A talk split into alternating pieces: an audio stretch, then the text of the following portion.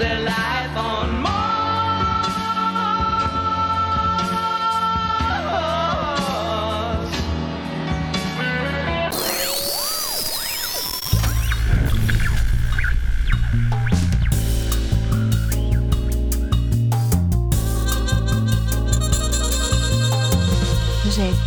Opgenomen woensdag 7 februari 2018. Welkom allemaal bij aflevering 46 van De Zeepkast. Jouw bron voor al je science, technology en popculture nieuws. Tegenover mij zit David. En tegenover mij zit Sander. Hoe is die David? Ja, goed hoor. Het eh, zonnetje schijnt weer. Het wordt weer een beetje lente. Het is Ik lekker weer hè? Ja, Ja. sowieso. Hij ligt aan mij of staat je microfoon heel laag? Nee, die staat Oh, het lijkt net alsof jij heel erg... Jouw microfoon zit laag. Alsof je een beetje als hunchback je Oh, zit. Nee, ja, nee, dat maakt mij niet uit. Ja. Maar het is meer eh, dat jij je rug, eh, weet je wel? Dat je over twintig jaar nog als, eh, als bouwvakker kan werken, zeg maar. hey, laten we gelijk met de deur in huis vallen, want we hebben heel tof nieuws. Laten we dat doen. Ja, toch?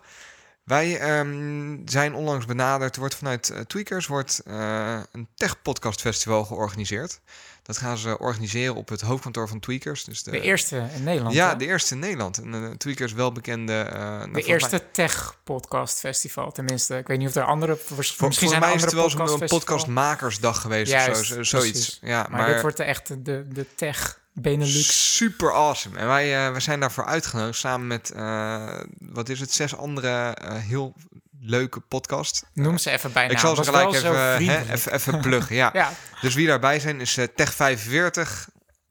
Wie daar ook bij is, is Met Nerds om tafel. shout-out. Die hebben ons daar, eh, genoemd trouwens, hè? ook in januari. Dus dat is ook... Ja, eh, ik had even thanks. teruggeluisterd. Ja. thanks daarvoor. Vet. Wie daar nog meer bij is, en die gaan samen een aflevering maken, daar kijk ik ook wel naar uit. Dat zijn eh Tech Snacks meets HTTP Café. Dus Ja, super ben wel benieuwd. hoe dat, eh, ja, hoe dat eruit gaat zien. Zeker. Eh, en de NOS op 3 is daar, eh, is daar ook bij. Die hebben ook een, eh, een tech-podcast tegenwoordig. Dus, ook nieuwsgierig naar. super vet. En daar mogen we ons bij gaan scharen. Ja, ik vind het super spannend en heel leuk. Dus, ja, ik, ik, ja. ook wel. Zie ons al zitten daar. We zitten hier normaal in de comfort van ons, nou eigenlijk van jouw woonkamer. Misschien moet ik mijn sofa gewoon meenemen. Dan voelt het eh, wat Ik- eh, ik prettiger of zo. Ik, ik zit al helemaal te denken over mijn opkomst. Dat ik dan opren Ja. dan juichend Oh, als Rocky zo, voor dat het, je- voor het publiek gaan met, staan. met zeg maar. eh, Girls Just Wanna Have Fun. Als als intro track. Dat je dan zo binnenkomt K- lopen. kunnen we wel over nadenken. hè? Dat is wel lachen, ja. Ja. ja, ik zie dat wel gebeuren. Nee, maar echt, dat is wel heel, heel tof. Dus wil je daarbij zijn? Ja, details, kom op. Dat is wel even mooi. Ja, ehm, want wil je daarbij zijn, dan is het handig om eerst te weten wanneer die is. Want het gaat plaatsvinden op 17 maart. Dat is een, eh, is een zaterdag. Hou die vrij in je agenda. Eh, het gaat overdag plaatsvinden. Eh, verdere details kun je allemaal op de eventpagina vinden. En die zullen we ook even live zetten op onze nieuwe website. Hey! Zeepkast.nl slash live. Als je daar naartoe gaat, dan ga je alle details vinden over de ticketverkoop. Ja, en die kunnen vrij hard gaan, denk ik. Hè? Dus, eh, Ik heb, wat zijn eh, de- ik heb geen idee. Ik, eh, als ik een Want wa- beetje wat, kan inschatten. er is plek voor 200? Eh, ik meen 250 kaarten. 250 zijn de kaarten. ja. verkoop. Er zit, Prijs al bekend? Ehm, ja, de kaarten gaan 15 euro per stuk kosten. Dat lijkt aan de prijzige Mhm. ja. kant, maar het is een hele, ervoor? hele dag. Daarnaast zit er eten zit erbij, avondeten. Dus dat is best wel een, eh, sweet deal als je het mij Goed geregeld. Ja, toch? Dankzij tweakers. Super vet. Heel ja. nice. Ja, Ja. er is heel veel zin in. Eh, we houden jullie op de hoogte. Dit is puur even een eerste aankondiging. Ja. En eh, ja, ik ben excited. Tot dan. Tot dan. Bam! Einde. Nou, wij moeten gewoon reclames maken. Echt, ik. Bedoel, we kunnen wel allemaal fancy jingles gaan maken. Ja, nee, ja dan, dan, dan, dan nemen we wel Dit een is heel, gewoon onze stijl. heel reclameblok nemen in. wil, je Sander en David inhuren voor je reclame? ja, dan op hey, nee, zonder, dat, dat- zeepkast.nl schuine streep live. ja, het is gewoon wel oprecht, toch? ja, toch? Nee, mooi man. Nee, heel vet. Dus dat, eh, dat gaan we doen. Ja. We hebben hier gisteren hebben we echt juichend op jouw bank gezeten. hè? ja. Ik, ik, wil, ik sla even gewoon heel hashtag factcheck over, want dit, dit Ik is... weet niet, ik ben heel melig nu. Ja, We, gaan gewoon alle kanten op. Maar eh, dit was even een momentje waar Ja. ik kinderlijk enthousiast van werd. Ja, gisteravond. ja, ja, man. dat was te gek, man. ja zullen, we het, zullen we het even toelichten? Ja, laten we dat wel doen. Ja, gisteravond was de, de, de lancering van de Falcon Heavy. Dus de lang verwachte lancering van De Falcon maiden Heavy. voyage, de testvlucht. Ja, En man, man, man, wat vond ik dat spannend, zeg. Ik was zo zenuwachtig ervoor. Het werd ook steeds maar J- uitgesteld. jij was van tevoren heel zenuwachtig ervoor. Bij mij kwam dat eigenlijk op het moment... Want ik zat hier met jou op de bank... en Ja. we hadden het op jouw beamer heel groot aanstaan. We hebben ook Ja. even een plaatje op Twitter gezet... dat je Ja. even kunt zien wat onze, onze setting was. Maar ik kreeg toen het gebeurde... was- zat ik hier ook wel echt, eh, echt te juichen, weet je wel. Echt, kreeg ook Ja. flashbacks naar...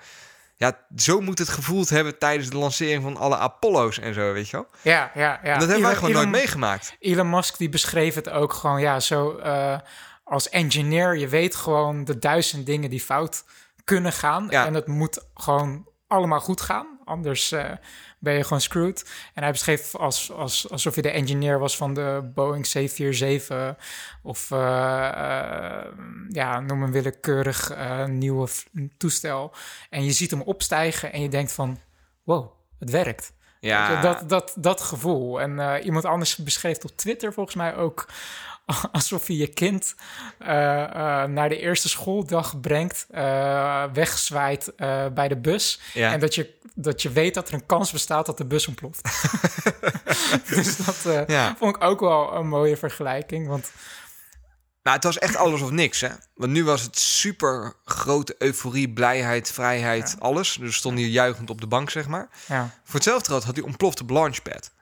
Dat was de, de absolute doemscenario. Op zich, als hij zou exploderen, ja, dat is super vervelend. Maar je moet, Ja, dan, dan eh, eh, moet je een leermoment trekken. maar, Maar- misschien gaat daar ook een beetje die vergelijking van Twitter mank, zeg maar. Door als jij je kind op de bus zet en hij ontploft, dan, is dat geen leermomentje. leermoment. Ja, ze, ja, ze halverwege de rit gekomen. Ja, Ja. leermomentje. Nee, nee want inderdaad, wat je zegt inderdaad, als hij was ontploft tijdens lancering op de launchpad. Ja, die, die, die launchpad is sowieso een eh, legendarische plek, omdat daar ook eh, de raket naar de maan voor de maanlanding eh, van is vertrokken. En die leased SpaceX nu. En die hebben Ja. ze voor behoorlijk wat geld ook aangepast zodat hij eh, eh, Falcon 9's en Falcon Heavy's kan lanceren. Ja, als, als dat beschadigd raakt, dan dat is de enige launchpad waar een Falcon Heavy überhaupt van kan vertrekken. Dus dan zouden ze echt eh, een jaar nodig eh, gehad hebben om dat te repareren. Eer ze weer een testvlucht Ja, kunnen doen. en in de grand scheme of things is het natuurlijk niks een jaar. Maar Nou ja, het is ze toch... hebben dit ja, komende jaar hebben ze al een stuk of vier klanten eh, staan die met de Falcon Heavy willen lanceren. Dus dat zou dan allemaal opgeschort worden. En eh, ehm, ja, je, je verliest ook wat vertrouwen. eh, Ja, ja. Dus dit, dit was naast een technische testvlucht ook een soort van show-off naar de, het commerciële veld van dit kunnen wij. tuurlijk. Dus dat, Het, en dat, dat is misschien wel leuk om even op in te zoomen. Want het show-element erin was, was gigantisch. En dat was tof, hè? Wat ze hadden gedaan. En ik denk dat heel veel van ons luisteraars het al weten. Maar we gaan het toch allemaal even herhalen. why not? Maar ze gingen dus... ehm, wat, je, wat je doet bij zo'n testvlucht is... je stuurt een, eh, een, een payload stuur Dat naar vond boven. ik wel heel grappig hoe ze dat noemden. Ze Ja. noemen het een mass simulation. Oftewel een simulatie van de massa die je kan, kan, eh, de ruimte in kan schieten. Eh, Maar dat is niks anders dan een gewicht. Ja, En wat, wat ze. maar dan ze, is het ook eigenlijk geen simulatie. Want het is echt Nou gewicht, in, in, in, in, in de woorden is het op zich.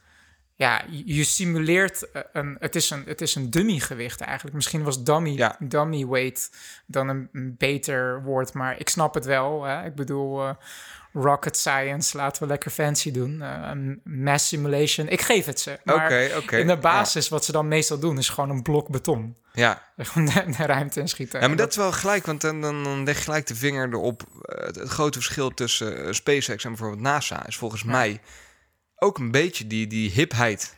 Eh, ent- enthousiasmeren. Ja. Ik bedoel, ehm, ja, ik, ik heb vanochtend even eh, langs alle Amerikaanse talkshows, YouTube-kanalen, ben ik even gebladerd. En het wordt overal genoemd. En, en je ziet gewoon de, de, ja, die glinstering in de ogen van, die- van die presentator van bijvoorbeeld Stephen Colbert, kijk ik op zich wel graag naar.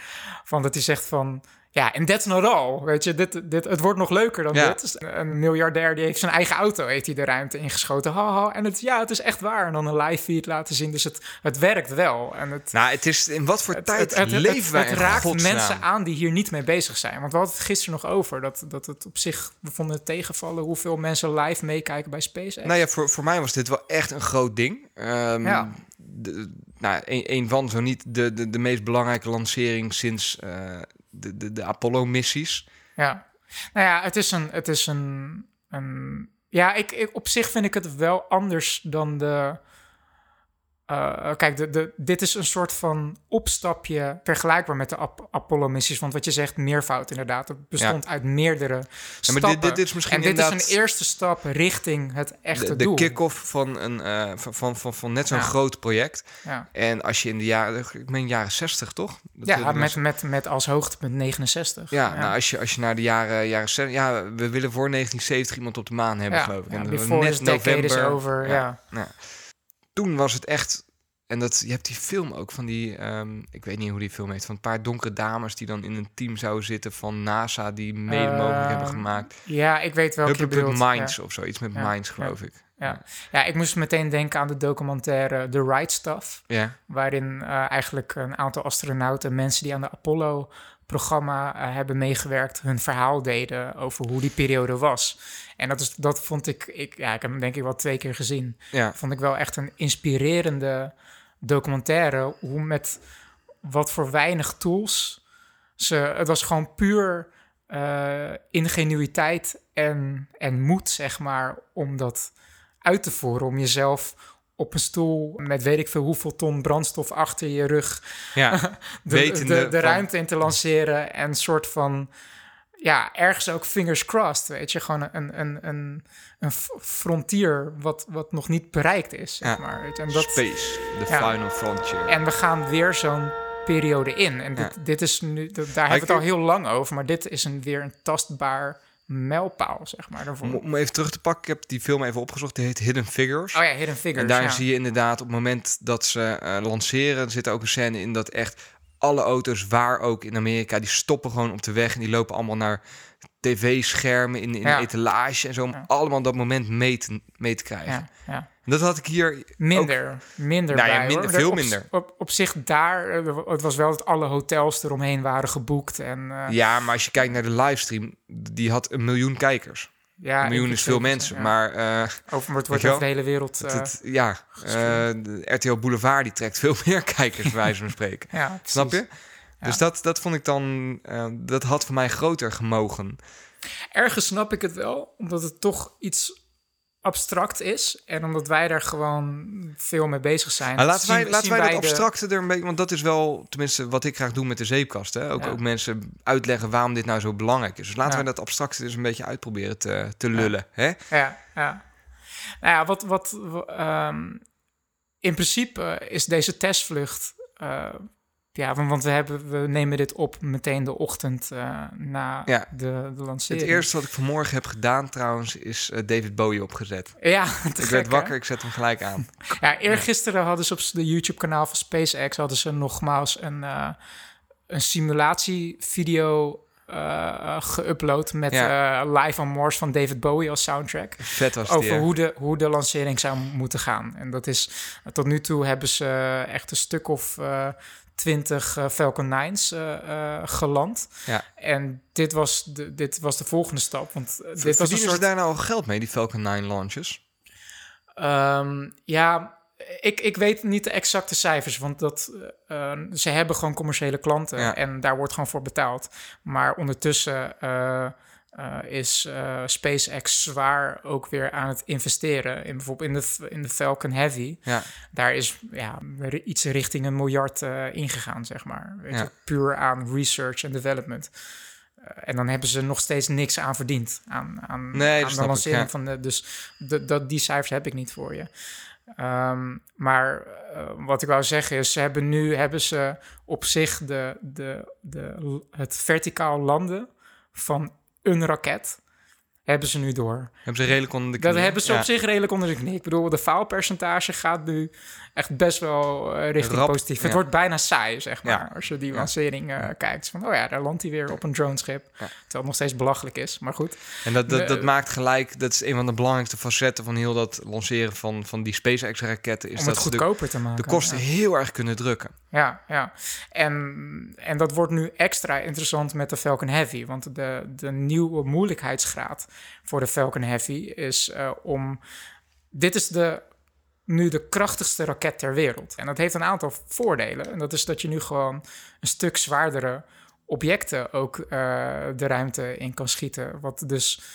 Ja, je, je, er wordt nu al gesproken over ja, de minder interessante kant, vind ik persoonlijk, maar satellieten van, van regeringen, zeg maar, Ja.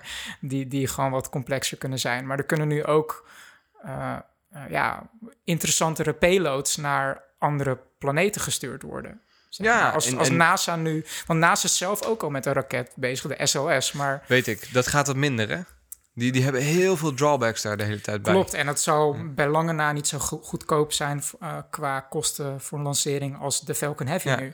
Dus ik denk dat voor NASA ook heel interessant is. Aan de ene kant ehm, dat ze nu een optie hebben bij een commerciële partij om nog interessantere robots de ruimte in te schieten Ja, voor dat- onderzoek. Snap je? Of, of uitbreiding van ISS of dat soort, eh, dat soort dingen. Ja, ja en, dat kan eh, veel- en veel dat dat sneller nu. niet, En ook niet hoeven, in principe niet hoeven uit te besteden aan, aan eh, Rusland, die, die eigenlijk nu volledig bemande vluchten op zich neemt. Dat kan Ja. SpaceX straks overnemen.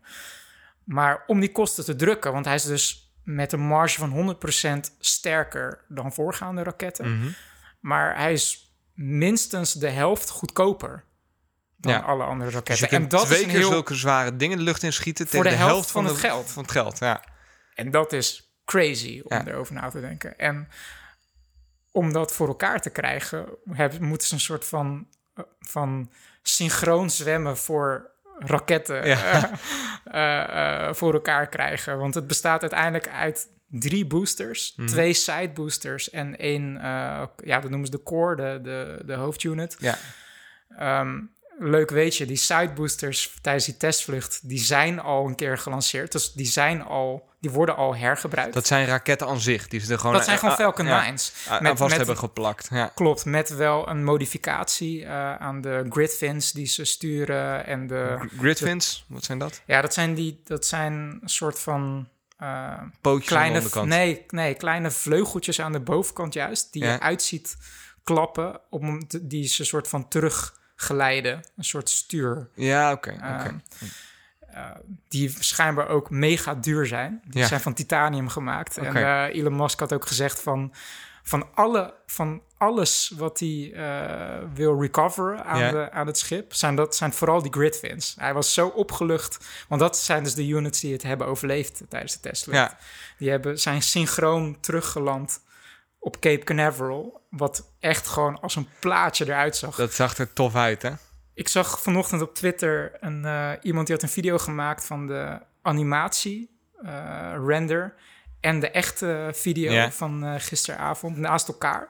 En het ziet er gewoon één op één identiek uit gewoon. Dus, Zo perfect. Ja, dat, dat is, heel tof. Ook, ook als, als, als scientist, als wetenschapper, als, Ja. als, als astronaut, dat je iets bedenkt ja, en je laat zien van zo gaat het eruit zien. ja. En dat dan ook exact zo gebeurt. ja, exact. Het is dat op de is vet. millimeter Ja. gewoon. Het is echt gestoord. Het is echt...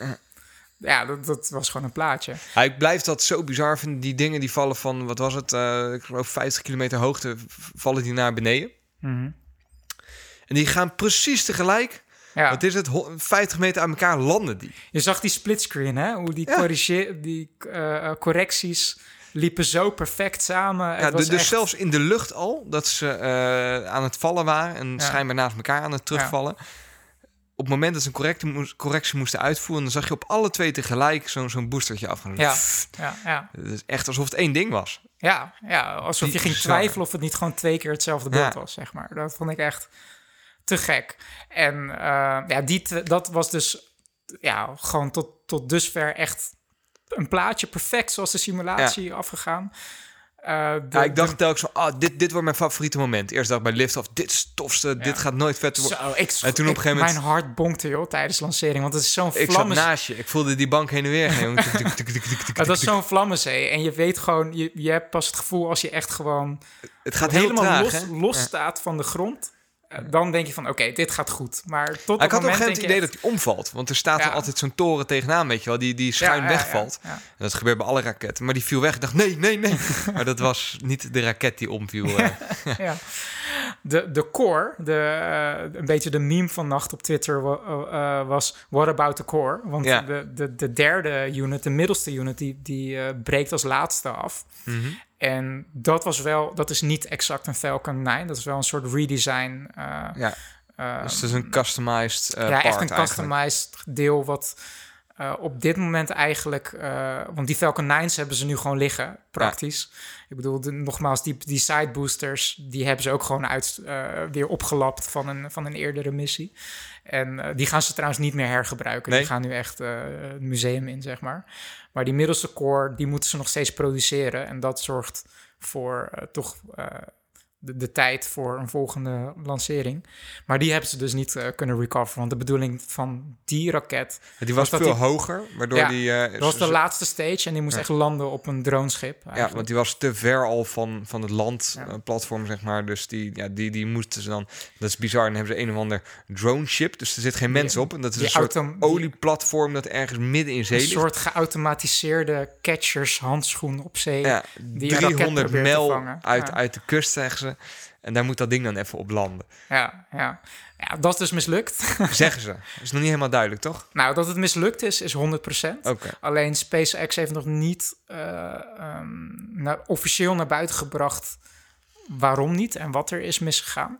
De geruchten die, eh, wat Elon Musk ook zelf heeft gezegd, ervan die zelf zegt van ik weet het zelf ook nog niet 100%, maar wat er waarschijnlijk is gebeurd is dat twee van de eh, drie raketten boosters die eh, de complete unit moeten afremmen, Mhm. die hebben niet afgevuurd door. En da- daar komt nog het, het leermomentje van wat is nou gebeurd? Was het Ja, dus, ontstekingsmechanisme dus bij boosters bedoel je eigenlijk de, de, de raketjes die naar beneden vuren weer om af te, af te want remmen. elke Falcon 9, elke core, die bestaat uit negen motoren eigenlijk Ja. die, die afvuren. En zo, er worden dan drie motoren gebruikt om af te remmen. Mhm. En bij de derde, de core, eh, deed alleen één van de drie motoren het, waardoor die niet genoeg kon afremmen, waarschijnlijk. Dus die is met 500 km per uur de zee ingeknald. Ja. En ze weten ook nog niet, want het schijnt dus ook best wel dichtbij het droneschip te zijn. Dus ze weten ook nog niet of de camera's op de droneschip het overleefd hebben. Dus of er beelden van zijn. En eh, Elon Musk grapte dan van, ik hoop het wel, want dan hebben we weer footage voor, de, voor ons eh, Explosiefilmpje, veel, veel ja. Ja. zeg maar. Dus, eh, Maar ik zit even te kijken, er staat ook nog niks op zijn Twitter inderdaad. Dus dat is nog een beetje... eh, ja, je weet het niet. Maar het belangrijkste is, de Falcon Heavy werkt. De, eh de raketballetshow werkt voor twee derde. Plus, eh, twee derde deel. En de, de payload, de massasimulatie is ten eerste in een baan eh, rond de aarde gebracht. Ja, De, de, de, de knalrode Tesla Speedster of zo is het. ja, of ja. Tesla Roadster. Roadster is het. Ja. Ehm, het is met- Opel Speedster. Dat is zeg maar Oh, de, het, het, het frame of de, de, de auto zelf. En daar hebben ze dan wat modifications aangemaakt om elektrisch te maken. En dan heet hij de Tesla Roadster. Ah, ja, ja, Ja. Heel origineel. Ja. Eh, die heeft eh, um, zes uur in een baan rond de aarde gevlogen. En dat was Ja. ook met een reden, want dat was ook een soort... Dat was een soort show-off aan de, aan de Amerikaanse regering. Om te kunnen laten zien dat ze dat kunnen doen. Want dat is een, dat is, die baan die ze daar doen is typisch voor wat eh, satellietmissies voor de Amerikaanse regering inhouden. Ja, oké. Dus dat was een soort eh, testcase van Ja. dit kunnen wij. Dus Jullie schieten satellieten naar boven, wij schieten een auto en die laten precies hetzelfde. eh, Precies, ja, precies. En de, een van de slots voor dit jaar is van de Amerikaanse regering een testvlucht met een satelliet om te kijken of SpaceX dat ook echt voor hun kan uitvoeren. Ja. Dus nou, die hebben ze waarschijnlijk ook in de pocket. En ehm, inmiddels is de derde boost gestart, waar de, de Tesla op zit, op, Mhm. eh, op de laatste stage. Ehm, en het idee was om het eh, in een baan rond de zon te brengen met dezelfde afstand als Ja. Mars. Ja. Want ze mogen niet te, te veel in de buurt eh, van Mars komen. En dat is trouwens nog interessant om daarover te hebben. Ehm, Want wie heeft de juri- jurisdictie over Juist. Mars? Ja, wie Juist. bepaalt dat jij Nou niet bij Mars mag vliegen? We kunnen daar wel even op inhaken, want het, het idee erachter is... het originele plan was in de buurt van Mars eh, eh, lanceren. Alleen dan kom je in een soort van grijs gebied terecht. Want er zijn een soort van afspraken gemaakt. Eh, ou- outer space laws, gewoon afspraken tussen naties. En die bestaan uit een aantal regels, zeg Ja. maar. Waaronder ja, dat je wel onderzoek mag doen aan, eh, aan eh, planeten Mhm. Hemellichamen. hemellichamen. ehm, en zonder dat je daar besmettingen achterlaat. Oké. Dus Heeft jij Star Trek niet precies zo'nzelfde soort eh, regel? Nou, dat is iets anders. Dat is je hebt het over de Maar Prime. Prime Ja. Directive. Dat, Ja. dat, is, dat, he- nee, dat, heeft iets, dat heeft meer met alien cultures te maken. Ja, dat je daar niet in mag uh, dat je niet mag beïnvloeden. De geschiedenis Ja. van een culture mag beïnvloeden, inderdaad. Maar de- dit gaat meer over ja, dat je moet voorkomen dat. je hebt bijvoorbeeld NASA, die heeft al een aantal robots geland op Mars. Ja, Ja, die moeten- Curiosity en... eh, Ja. ja. die moeten zich aan belachelijk strikte regels houden om te voorkomen dat, wij, dat er bacteriën van aarde meegenomen worden op de rovers. Dat die eh, eh, ja, terechtkomen op Mars en dat het daardoor... Mars ontploft. Nee, niet ontploft, maar gewoon puur de, het onderzoek Contamination. Ja. het verdere onderzoek op Mars eh, kan beïnvloeden. Want dan kom je straks een bacterie tegen en dan weet je niet of dat nou een original Mars-bacterie is of van een rover die tien jaar terug is gelanceerd Ja, ja, snap richting Mars, zeg maar. Hey, los daarvan, je hebt geen idee wat je kan aanrichten daar. Precies. Ja. Ik bedoel, we hebben wel een idee waar, waar die planeet van gemaakt en wat er te vinden is. Ja. Stel dat, en dat zal waarschijnlijk niet zo zijn, maar er is leven op Mars. Dat leeft onder, onder, onder de, de, de eerste drie lagen. Ja. Wij sturen daar zo'n rovertje naartoe. En er zit net zit een verkoudheid zit daarop.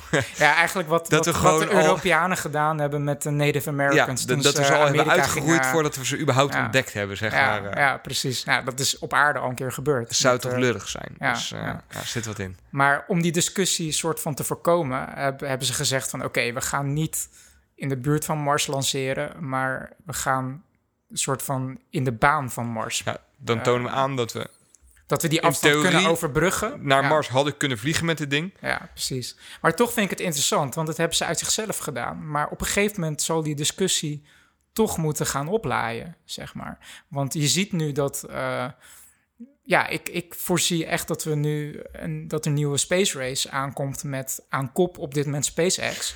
Het is zo bizar dat we een aantal miljardairs hebben die dat nu leiden. Waar je Ja. 100 jaar geleden, of wat is het, eh, 40 jaar geleden had je, had je dan echt naties die tegenover Ja. elkaar stonden.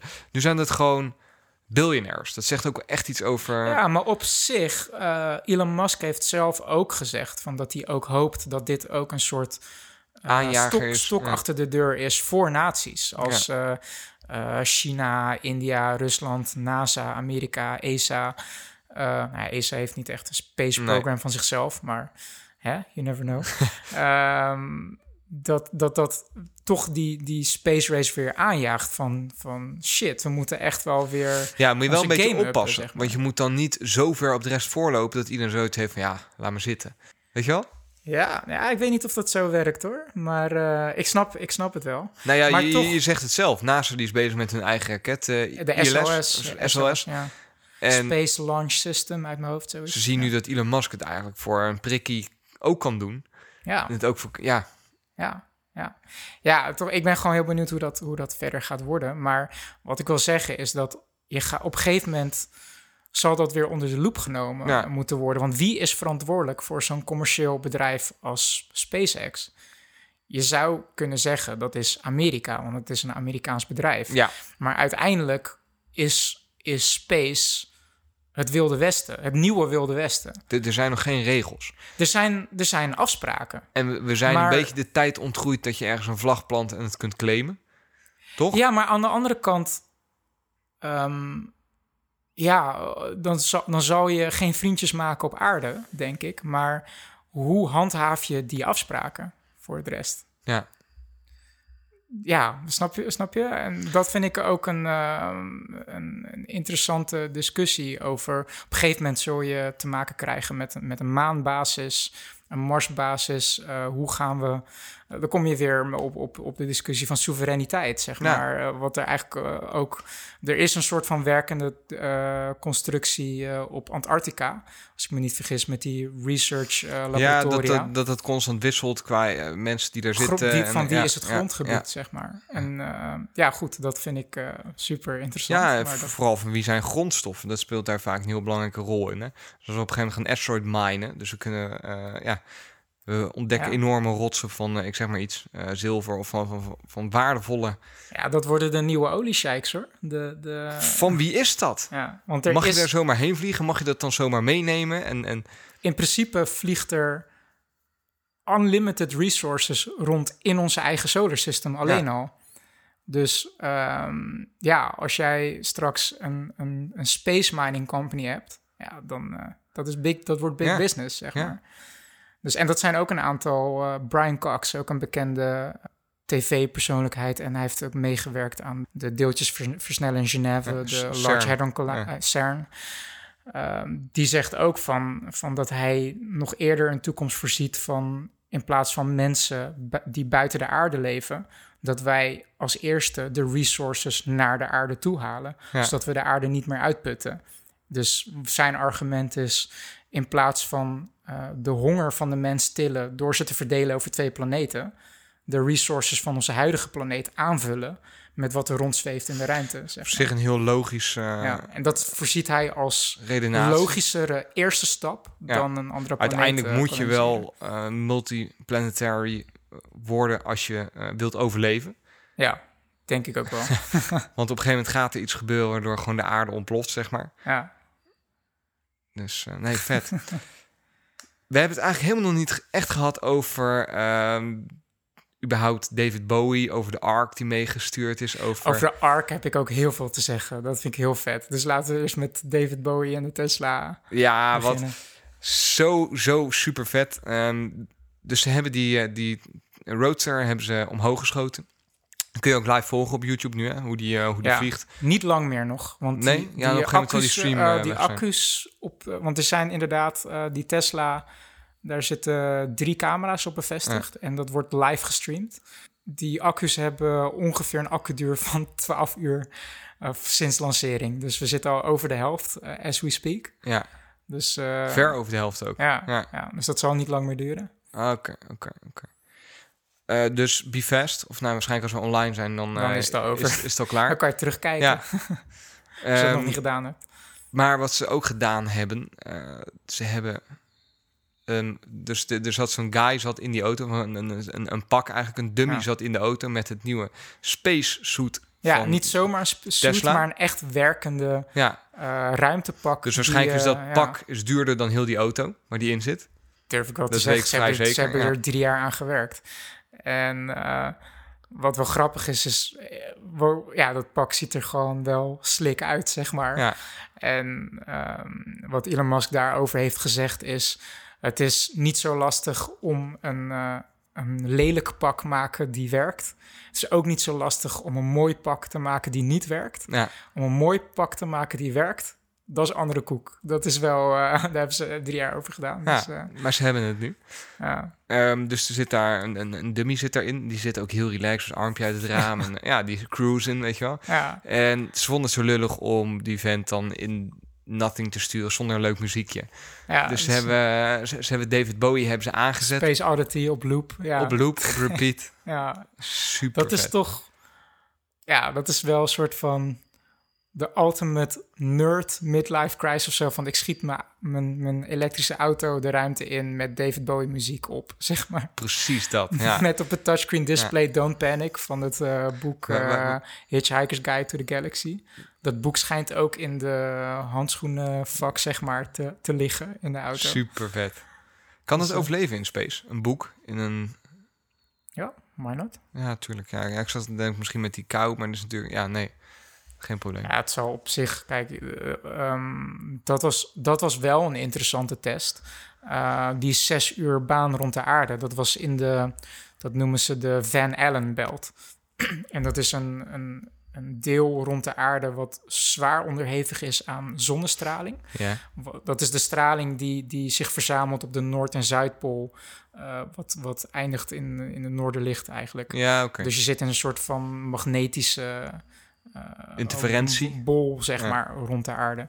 En dat was ook spannend voor SpaceX, wat dat zou doen met de elektronica voor de rest eh, en de brandstof eh, eh, op de raket. Of dat zou bevriezen of eh, verdampen of de elektronica kortsluiting zou creëren, Ja. waardoor ze niet verder konden vliegen als het ware naar het einddoel. Ja. En, maar dat is dus niet gebeurd en dat is wel gelukt. Sterker nog, dat is zo goed gelukt Ja. Dat ze de baan rond Mars, zeg maar die afstand tot Mars, hebben gemist. Het is, ze, hebben, ze hebben overshoot. Serieus? Ja, dus hij gaat nu nog verder dan de afstand van Mars. Hij gaat nu, eh, hebben ze uitgerekend dat hij eh, de, de asteroïde, asteroïdenring tussen Mars en Jupiter gaat bereiken. Wauw. maar dan komt hij nog wel in een perfecte ellips rondom de, de zon. Want ze, ze gaven aan dat dat ding waarschijnlijk, volgens hun berekeningen, meer dan Ja. een miljard jaar lang daar zou rondzweven. Als, ja, Toch? Dat, dat is de berekening. Ik kan me voorstellen dat als je hem iets verder schiet, dat hij in een heel ander nieuw gebied komt, waarin je Ja. veel moeilijker kan voorspellen wat ja, daar ik gebeurt. zag Elon Musk had wel. Ik denk dat we daar eh, wel meer duidelijkheid over gaan krijgen. Elon Musk had een soort diagram Had ik gepost gezien, ja. met, met, Met de baan die hij nu gaat volgen Ja, precies. En dat Ja. is niet een perfecte eh, baan rond de aarde. Dus eh, het lijkt erop dat hij dan het, op Dat- zal ver uiterste punt bij die asteroïdenring zit. En eh, op een andere plek iets meer dichter bij de zon. Ja, je, je hebt Maar dat weet ik niet met zeker. gra- gravitational pull en zo dan, toch? Dat je op een gegeven moment of, of uit je baan kunt schieten... of dat je op, op een planeet kapot knalt. Nou ja, op een planeet kapot knallen zal niet zo snel gebeuren. Want dat is wel grappig dat je dat zegt. Want asteroïdenring klinkt alsof je, wat je in heel veel science fiction films ziet, dat zo'n schip tussen allemaal kleine Ja. brokstukken moet, En moet ontwijken. manoeuvreren en zo. Maar Ja. in werkelijkheid, ruimte is groot, Ja. weet je. Dus de asteroïdenring tussen Een al mooie die... titelaflevering. Ruimte is groot. Dus, dus, dus al, al die asteroïden, daar zit belachelijk veel ruimte ook allemaal tussen. Dus het is niet, eh, de kans dat hij ergens tegenaan knalt, is niet heel erg groot. Ja. Maar eh, Nee, maar ik dacht meer als je dan volgens mij op een gegeven moment in het zwaartekrachtveld van zo'n planeet Mhm. gevangen zou worden, dat je steeds dichter erop gaat draaien totdat je. ik durf nu echt niet te zeggen wat voor stabiele baan Oké, eh, hij draait. Dat, dat kwam zomaar bij me boven. ja, Ja, geen idee. Maar ja, het symbolisch vind ik het echt zo vet dat er nu gewoon een rode Tesla Ja. met, een, met zo'n chillende dummy. Ja, er zitten zoveel Easter eggs op dat ding. Ja. Elon Musk had ook ge- een, een bericht op, eh, ik geloof, Instagram gezet. Hij is een van de weinige CEO's die op Instagram ook zit. Met, eh, van een van de circuit boards waarop staat eh, Made on Earth by Humans. Ja, ja wel, alsof aliens Engels kunnen, maar het is gewoon... Het is, En het is gewoon een grapje voor Ja. ons, zeg maar. En dat vind ik zo leuk Ja, ja, het, vet is, het kost niks extra, weet Ja. je wel. Zet dat er even op en het is super tof. Ja, ja. Ja, precies. Zo creëer je hype ergens omheen. Precies. Maar ergens vind ik het ook wel grappig om erover te fantaseren. Van stel, je, stel je eens voor dat over inderdaad, weet ik veel, 500.000 jaar... Ja. ehm, de mens is er niet meer of is onherkenbaar of is gemigreerd naar een ander sterrenstelsel. Ja, laten we uitgaan van is er niet meer. Ja, en Toch? er komt een ander, ander intelligent eh, eh, levensvorm die, die bezoekt ons zonnestelsel en die pikt op de radar een, een, een irregular object aan Ja. die ergens rondzweeft in de buurt van Ceres in het Snap ja. En die, die zijn ook langzaam aan het evolueren, dus die worden Ja. steeds, steeds groter, steeds, weet je wel, Ja, die kunnen steeds meer. Op een gegeven moment hebben ze dan telescopen hebben ze Ja. En dan, dan, dan, dan, dan zien ze dat object en dan zien ze een of andere rood... Wat, wat obviously niet natuurlijk is gevormd. Met een, met een, met een tweebenig, tweearmig object erin, zeg Ja. maar. Als ze überhaupt weten wat benen en armen zijn. Ja, ja. En dan denk ik van, Wat wat is dat? En wat doet het? Ja, En als dat het waarom eerste- is het daar? Als Weet je, dat wie nou het heeft de moeite eerste, teken is dat jij vindt van Ja. buiten naar het leven, zeg maar. Ja. Voor, voor hun. Dat zou wel een raar teken zijn dat je vindt, weet je wel. Gek. Um, and um, after that, it's just going to be out there in deep space for maybe millions or billions of years. Who knows? Yeah, maybe discovered by some future alien race. Thinking, what the heck? What what were these guys doing? Did they worship this car? Why do they have a little car in the car? that really confused them. Dus dat vind ik gewoon heel grappig om over te fantaseren. Ja. En ik vind het gewoon nu een leuk... Het is gewoon leuk om over na te... Ik, ik kan er gewoon niks anders van maken. Van dat dat je dat gewoon- kan zeggen, dat dat er nu is, zeg maar. Ja, en ze hebben ook, en dan, dat sluit mooi aan bij jou. We hebben een aantal afleveringen geleden hebben we het gehad over jouw gouden platen. Ja. Met de Voyager mee zijn gestuurd. Ja, Ze hebben nu weer zo'n zo, zo, zo'n datadrager hebben ze meegestuurd. Ja, voor, echt, echt heel cool. en volgens jou was dat nog niet eerder bekend dat ze dat zouden gaan doen. Ehm, ik, ik wist het niet. En eh, het werd ook best wel snel genoemd tijdens die, die livestream, eh, Ja. tijdens de testvlucht, dat ze ook een, eh, een, eh, een data recorder, een disk, ook op de Tesla hebben geplaatst.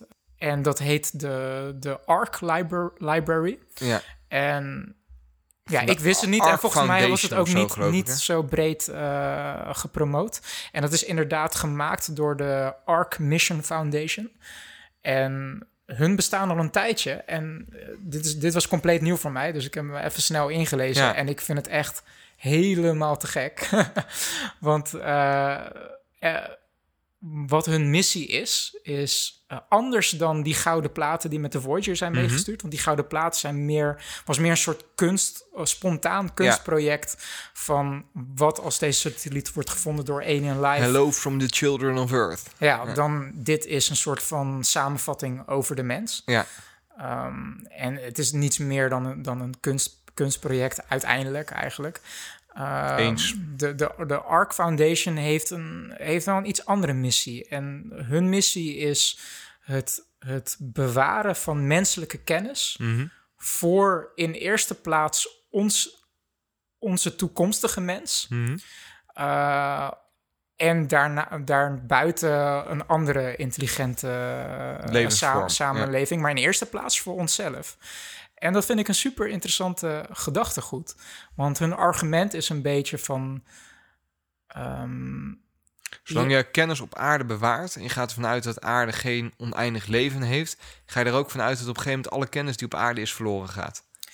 Nou ja, ze hebben op, op zich hebben ze. eh, zij houden gewoon rekening met het feit dat eh, kennis ook verloren kan gaan. Ja. Om wat voor reden dan ook. Door een, een catastrofe op aarde. Of bijvoorbeeld een scenario die ze beschrijven van... stel, we worden multiplanetary. Er, is, er komt een kolonie op Mars.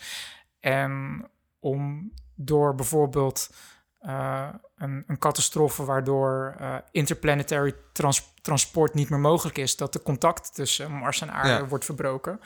Dat, de, dat Mars ook een, eh, een bibliotheek heeft, als, als het ware, van alle kennis die we hebben.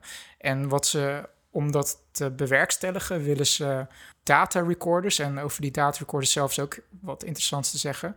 Maar die willen ze op zoveel mogelijk plekken verspreiden. Eh, ze willen eigenlijk ons zonnestelsel bezaaien met allerlei arcs. Ja, Ehm, waaronder Mars, de maan, asteroïden, eigenlijk alle planeten. Op, zodat waar je ook bent eh, binnen eh, ons zonnestelsel, er altijd eigenlijk binnen of, of bereikbaar een arc voor jou is, mocht je Ja. die ooit nodig hebben, Ja. om wat voor reden dan ook. Ja, een van de redenen is decentralisering. Ja. Dus dat er, Slim. gewoon, dat er gewoon heel veel kopieën Of zijn. offsite backups eigenlijk. Ja, ja, Ja. precies. Het zijn, het is, ze noemen het ook letterlijk een backup van de, van de menselijke kennis. Ja. Ze, ze willen dus ook de Mars Library gaan bouwen, de Moon Library. Ze wilden er meerdere gaan eh, plaatsen op aarde. Dit wordt dus eigenlijk, dit is de allereerste arc die de ruimte in wordt geschoten. Ehm, ze hebben nu eh, twee schijfjes gemaakt. En ze zien er ook echt uit als schijfjes. Mhm. Eén is aan Elon Musk gegeven voor zijn persoonlijke eh, library. En eh, de tweede is, eh, dus dat is 1.1 en versie 1.2, die, is, die zit op de Tesla. En het wordt nu de Solar Library genoemd, omdat hij dus de baan rond de zon Ja. maakt. Ehm, en het is op zich moet je het nog, deze versie nog wel zien als een soort test. Want het enige wat erop staat is de ja, ge- de gedigitaliseerde versie van de boeken, de trilogie Foundation van Isaac Asimov. Ja, had ik gelezen. En symbolisch gezien vind ik dat super mooi. Want ik heb, eh, ik heb alleen de eerste boek gelezen van die trilogie. Maar dat boek, The Foundation, gaat er een beetje over, over een intergalactische menselijke samenleving. De mens heeft Mhm. de hele galaxy veroof- Bevolkt, ja. ja. veroverd. En er is een wiskundige ehm, eh, in die wereld die voorziet, die ziet eigenlijk al gebeuren dat de samenleving dusdanig aan het imploderen is, dat die intergalactische samenleving teruggaat als het ware naar de middeleeuwen. Ja. Dus dat alle contacten tussen. eh, het begint eerst met de uiterste planeten die contact verliezen met, met de Intergalactic Empire in het midden van de galaxy. En het langzaam. Eh, Gaat het licht raakt, overal uit. Precies, er raakt alle kennis verloren. Dat Ja. er bijvoorbeeld kerncentrales zijn waar mensen werken. En, maar die mensen weten niet meer hoe die kerncentrales werken. Dus ze gaan het bijna als het ware aanbidden van... Ja. dit is een machine die werkt. Ik weet niet hoe, maar het is magic. Op een gegeven moment gaat dat kapot... en dan weten ze niet meer hoe het werkt en hoe ze een nieuwe moeten maken. Dus dan vind je allemaal En- van die oude, eh, ja, die, dat is een heel populair eh, filmthema ook, hè? Van die elder Een soort civilizations. van Mad Max Ja. scenario van dat we teruggaan naar, naar eh, ja, Ja. woestijn, En eh allemaal shit Ja. tegenkomen van geen idee wat het is, wat het ooit gedaan heeft, maar Ja. het ziet er indrukwekkend uit.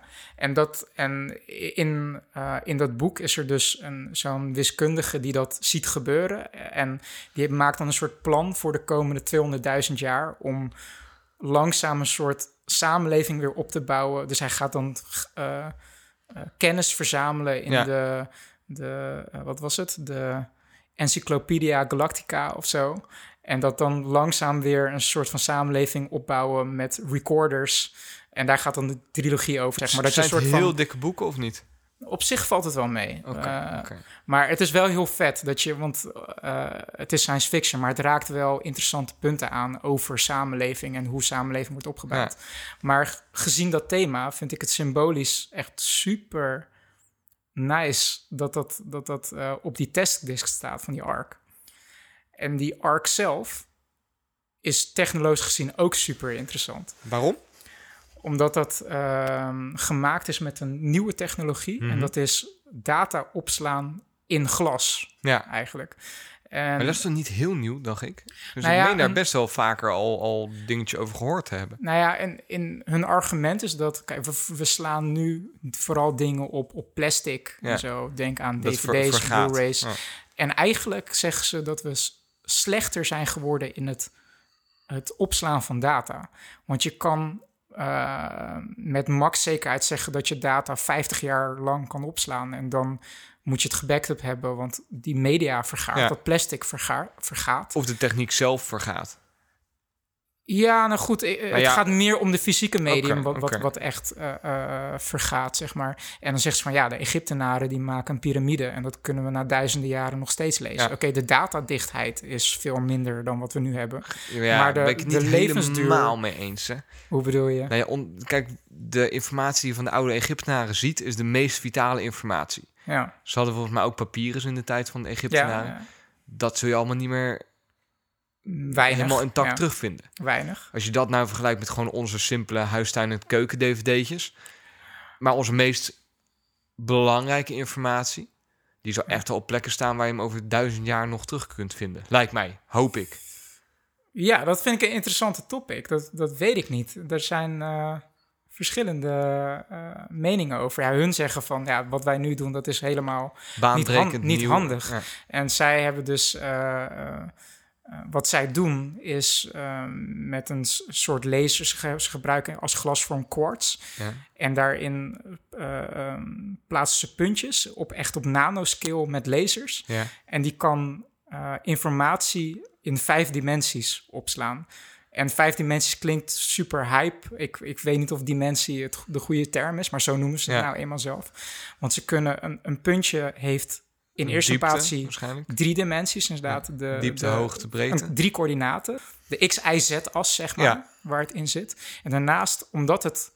Het is een optisch medium. Het is, eh, je kan het uitlezen door licht. Ja. En dus Je kunt wat- licht er anders in laten vallen waarschijnlijk. Ja, zo'n puntje heeft ook, eh, kan je ook uitlezen wat de, de polarisatie ervan is van het licht. En de sterkte van het licht. Dus dan kom je eigenlijk op vijf variabelen. Dus je kan in één bit, kan je, in één bit en één punt, Ja. kan je eigenlijk meerdere bits encoden, zeg Ja. maar. Daar komt het uiteindelijk op neer. Waardoor je dus eh, op een heel klein schijfje kan je in theorie eh, 320 terabyte eh, Wauw. opslaan. Ja. En daar hebben ze nu alleen drie boeken op gezet. Maar in theorie kan je gewoon Ja. eh, het halve internet... Ik, ik er- zie mogelijkheden voor mij in gepirate eh, movie library, zeg maar. En nog wat ik wel ook wel grappig eraan vind, is dat ze noemen het eh, ook als grapje de Superman Memory Crystal. Ja. Omdat het in theorie heel erg lijkt op die kristallen die Superman gebruikt in zijn Fortress of Solitude. Om data van Krypton eh, uit te lezen, zeg maar. Super vet. Dat is toch Heel gaaf? Dat is tof, ja. gaaf? Dat, is ja, nice. Ja, Ja, ja. Maar ik ben, ja, ik ben best wel gefascineerd door dat hele arc gebeuren en een missiestatement. Die Nou, jij ze zei hebben. gelijk, die moet ik hebben. Ja, sowieso. Ja, sowieso, dus ik ben benieuwd of ze, of ze die discus ook gaan maken voor het eh, Ja. publiek. Ja, dat zou een, eh, een perfect verjaardagscadeautje voor jou zijn. Ja, ik denk dat dat echt mega duur is. Ja, maar dat het, ja. eh, het is echt eh, de techniek om dat te maken, zeg maar, dat Mhm. is eh, wel wat anders dan een vinylplaat. Een nieuw Dus, plaatje, ja. dat, ja. dat zie ik niet zo snel gebeuren. Hm. Vet. Ja, ik zit te denken, ja... We zijn nog bijna een uur doen. bezig. Joh, laten we dit gewoon lekker de... Want dat vind ik het ook verdienen. De Falcon Heavy Launch Ja. aflevering maken. We hebben nog zes onderwerpen voor de volgende podcast. Ja, nou ja, misschien kunnen we Ja. dan nog wel... ehm, dat vind ik wel leuk om nog even over... We hadden nog een aantal eh, Netflix-tips en zo. Ja. En eh serie-tips. Dat vond ik wel leuk. Ja, ja, volgens mij zijn we met SpaceX hebben ja, wel een beetje leeggeschoten. Hè? Ja, ik, eh, eh, rakettermen ja, ik zit er nog gewoon vol van, merk ik. En vooral ook door die eh, extra... eh, ik ga me echt wel wat meer verdiepen in dat hele arc eh, gebeuren. Ja, nee, het laatste kleine weetje is dat er op het dashboard van de, eh, van de auto in space een kleine mini-versie van precies diezelfde auto zat. Met ook een astronautje erin. Dat is Ja. gewoon een kleine inside joke. Die wil, ik, die wil ik ook hebben. Ja, hè? Het zou me niks verbazen als die wel gaan verkopen. Ja, hij verkoopt ook flamethrowers, dus waarom niet? Ja, volgende aflevering, David. gaan we niet redden met de tijd nu. ja. Zullen we even... ehm, Want we hadden eigenlijk... eh, tenminste, volgens mijn lijstje hebben we drie, eh, drie filmdingen. Ja, serie, filmdingen. Ja, laten Ja, we die even afgaan. Is wel leuk, is wel leuk om te Ja. doen. Ja, Dus dan hebben we hashtag factcheck en dan hebben we nu serie filmdingen. ja. Ja, serie, filmdingen. ja, dat is toch gewoon onze popculture pijlen. tuurlijk, tuurlijk. Ja. Nee, want wat... ehm, waar ik mee begonnen ben met kijken... waar jij volgens mij een stukje van de eerste aflevering hebt gezien... Mhm. is eh, Altered Carbon. Lijkt me heel vet. Ik was echt, echt heel erg onder de indruk erdoor. Eh, Ja. het, het klopt gewoon helemaal. Want het is een Netflix original? Het is een Netflix eh, original. Eh, de eerste aflevering is volgens IMDb geregisseerd door dezelfde regisseurs als die voor Game of Thrones eh, Battle of the Bastards hebben geregisseerd. Ah, oké, vet. Maar heel de, ja, heel de setting klopt gewoon. Het speelt zich af in een. Weet je wat ik ga doen? Want ik heb ook maar eh, twee afleveringen ervan gezien. En ik vind dit wel een serie die volgens mij verdient dat we daar echt dieper op ingaan. En dat we echt eh, een, een soort nabespreking ook doen. Net als Westworld? Net als Westworld. Hou op. Ja. Nee, dus ik, ik ga hem even pluggen, vertellen waar die over gaat. Ja. Dan kunnen alle onze luisteraars die, eh, die ook gaan kijken. En dan gaan we in een latere aflevering, als we het hele eerste seizoen gewoon gezien hebben, kunnen we die echt eens even grondig bespreken. Dus voor hetzelfde geld gaat het helemaal down the drain. Dat gebeurt nog wel eens met sci-fi series. Ja, ik ga hem wel bingen. En wat ik ervan gezien heb, is... Ik ben er wel heel erg... eh, Mijn eerste indruk was heel erg Ghost in the Shell, Cyberpunk, eh Ja, Blade nee, ja, die, die Runner. eerste scène, dat is één op één Ghost in the Shell. Ja, ja, in dat water. Ja, Ja. Maar plug het. Ja, nou ja, het, het, het, het verhaal is, of, of wat eigenlijk aan de basis staat van het verhaal, is dat eh, je lichaam niet meer dan een sleeve is. Dus je lichaam is puur een gebruikstoel die je gebruikt. Alle baby's, kinderen eh, die geboren worden, die krijgen op het moment dat ze één jaar oud zijn, krijgen ze een schijfje in hun nek geplaatst. En die schijf, dat is een backup unit van hun data. En die backup unit, eh, daar worden al jouw memories, eigenlijk ben jij je, je schijf. Dat ben jij. Ja. Dus op het moment dat jij eh, onder een trein komt of Dus jij zo- bent gewoon software. ja, en zolang je schijf nog intact is, Ja. kunnen ze die in een andere sleeve plaatsen en blijf je eigenlijk leven. Dat is het verhaal erachter. Mhm. Als je daarvan uitgaat, dan kom je op zich in een heel rare samenleving. ehm, en dat kom je ook. Waar een soort oorlog gaande is tussen een aantal of een heel rijke elite en het plebsvolk. Mhm. Eh, die beneden leven op aarde eh, in, in een beetje shitty samenleving, zoals je die wel kent uit die, die, die, die eh, heel erg cyberpunk-series met heel Ja. veel neonreclames en heel veel overbevolking en, en Ja. veel eh, soort van seks, drugs en rock'n'roll, zeg maar, maar dan minder romantisch. De, de groeiende kloof tussen arm en rijk is altijd wel Ja. ook een onderwerp. Hè? in dus dat is hier ook weer heel erg in. En ehm, het, het, de background story is dan dat je een soort van special warrior hebt. Even kijken. Ja, nu ga je een beetje, ga je, ik weet niet, want zo, dat had ik er niet, met, niet eens meteen door uit. eh, Ja, maar is voor mij toch niet echt een spoiler. Nou ja, oké. Ja. Dan, dan, dan, dan ga ik dat, ga je dat eruit knippen. Maar nee, de background story is eigenlijk dat er is iemand vermoord. ja, Waardoor die ehm, eigenlijk de laatste 48 uur van zijn herinneringen kwijt is. oh ja, ja, omdat zijn zijn, moord, niet. ja, eh, en zijn moord moet opgelost worden. ja.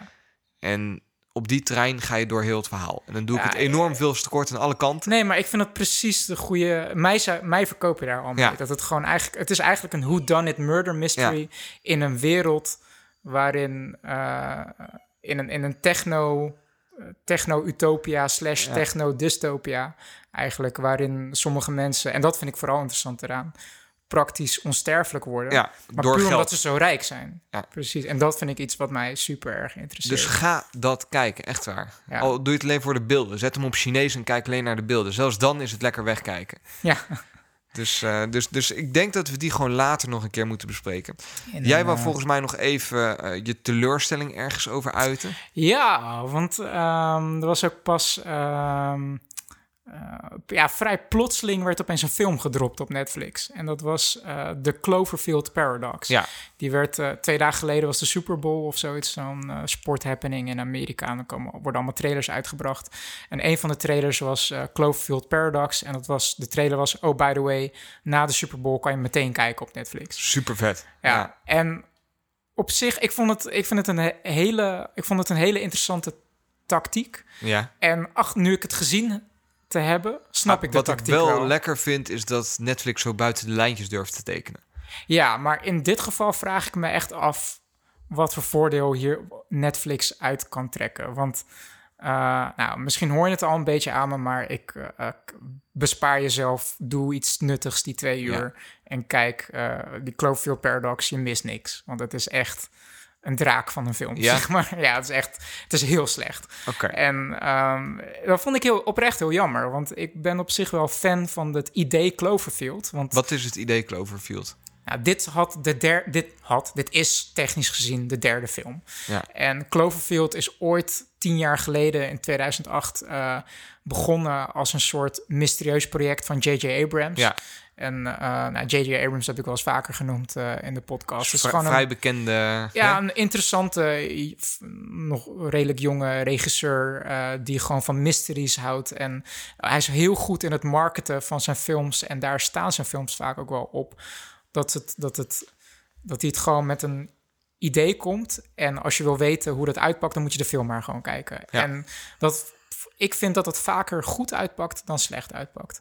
En de eerste Cloverfield film was een soort interessante take op, eh, op het monstergenre had hij het monstergenre gecombineerd eh, met eh, found footage eh, genre. Oftewel een beetje het Blair Witch Project idee voor de mensen die dat kennen. Van een groepje vrienden die met een camera eigenlijk een, een ramp aan het filmen zijn en daarin leven. En je ziet dat vanuit hun oogpunt. En dat was voor die tijd best wel innovatief. En als Ja. ik op terugkijk, vind ik het nog steeds een hele goede monsterfilm. Ehm, eh, een paar jaar later kwam de tweede film tussen haakjes in de reeks. Die heet Ten Cloverfield Lane. Ja. En het was origineel eh, begonnen als een soort ja, op zichzelf staande psychologische thriller. En J.J. Abrams kwam aan boord als producer. En die zag een soort van overlapping qua thema's met zijn eerste Cloverfield Lane. Dus dan had hij het idee bedacht van dat hij Cloverfield voorzag als een soort, soort thema wat eh, eh, eh, doorloopt qua films. Die niet Ja. zozeer Met elkaar te maken hebben. niet zozeer een je kan bijvoorbeeld Ten Cloverfield Lane gewoon kijken zonder de eerste Cloverfield film gezien te hebben. Mhm. Ehm, maar het, je snapt dat het, het zou zomaar in dezelfde wereld kunnen afspelen. Ja. Een beetje Black Mirror maar dan in plaats van een tv-series Films. over jaren gewoon een filmreeks. Ja. En dat had dit, dit de derde film moeten worden. Wat ze in mijn optiek als cruciale fout hebben gemaakt, is dat ze met deze derde film, een soort van de eerste twee films, probeerden te verklaren en te verbinden met elkaar. Ja, Terwijl dat voor mij dat concept van Cloverfield helemaal onderuit haalt. ja, snap ik. En daarnaast, eh, in dit genre is een soort space horror film. En het is gewoon een slecht script. Het, het is gewoon echt... J.J. Abrams had er ook niks mee te maken? Of? Jawel, hij was de, ook weer de producer. En wat er dus gebeurd is, het was origineel van... Het was bedoeld als bioscoopfilm. Ja. Het was ook van Paramount. En die heeft, die heeft waarschijnlijk de treinramp zien aankomen. Ja, En die heeft het verpatst aan eh, Netflix. En Netflix die dacht van, nou, daar hebben we gewoon even kort, eh, snel even promotie mee. En eh, we hebben ook een derde spreker er nu bij. Dus ik weet niet of het hoorbaar is op de microfoon. ik weet het ook niet. Ja, nee, ja, je hoort op de achtergrond hoor je wat. Misschien, ja. Eh, en dat is niet omdat wij allemaal enge gevangenissen hier hebben. Maar dat is, ik heb eh, sinds, wat is het, drie weken heb, heb ik een nieuwe aanwinst thuis. En dat is een ruwharig tekkeltje, genaamd Cosmo. En die zit nu lekker in zijn benchje eh, te kijken hoe wij aan het podcasten zijn. Maar die moet denk ik zo En een plasje plegen. stil. Ja, ja. Maar om een lang verhaal kort te maken, het is... Ik dacht, dat is inderdaad een leuke stunt van Netflix. Nu denk ik eerder van, wat hebben ze hier aan? Want Ja. het is gewoon echt een hele slechte film. En ik weet niet voor hoeveel ze het gekocht hebben van Paramount. Maar ik dacht, Paramount die dacht van, mooi, zijn we vanaf. Ja, En Netflix die denkt, we hebben even een stunt, zeg maar. Dus Ja. dat, eh, zo werkt het niet, hè? nee. Zo dat werkt niet- dat niet. Nee. Nou, maar andere Nee, tip, die bewaar ik denk ik voor de volgende aflevering. Li- lijkt mij een is, eh, Dan hebben we nog wat te praten. Hè? ja, hebben we altijd wel, toch? hè, te weinig eh, gespreksonderwerpen Ja. hebben. Het was een beetje een zware space aflevering. Ik hou Oh, ervan. Ik, eh, ik, ik vond het wel... Ik, nee, ik vond het gewoon weer een typisch lekkere zeepkastaflevering. Ja, toch? Mocht je nou zo'n typisch lekkere zeepkastaflevering willen bijwonen, ga dan even naar zeepkast.nl slash live. Ik zou zo de radio op moeten doen. dan kun je tickets kopen voor ons live festival. Nee, ons, man, ik moet podcast zeggen, nieuwe radio, joh. live festival. Waarbij eh, wij een van de zes aanwezige eh tech-podcasts zijn die daar live een aflevering. Dan zie je ook de knappe kop van David een keer. En de knappe kop van Sander. Hey, hey. Zullen we hem daarop afsluiten? Ja, laten we dat maar doen. Ja, lieve luisteraars, bedankt voor het luisteren. Mocht je iets kwijt, je weet ons te vinden. We hebben nu ook een website, maar ik denk dat de beste manier om ons te bereiken, Twitter nog steeds, is gooi er een Google-opdracht uit en eh, je vindt ons altijd wel ergens. Ehm, David, dankjewel. Jij ook bedankt, Sander. Ik vond het weer leuk. Tot de volgende keer. Live long and prosper. Ciao.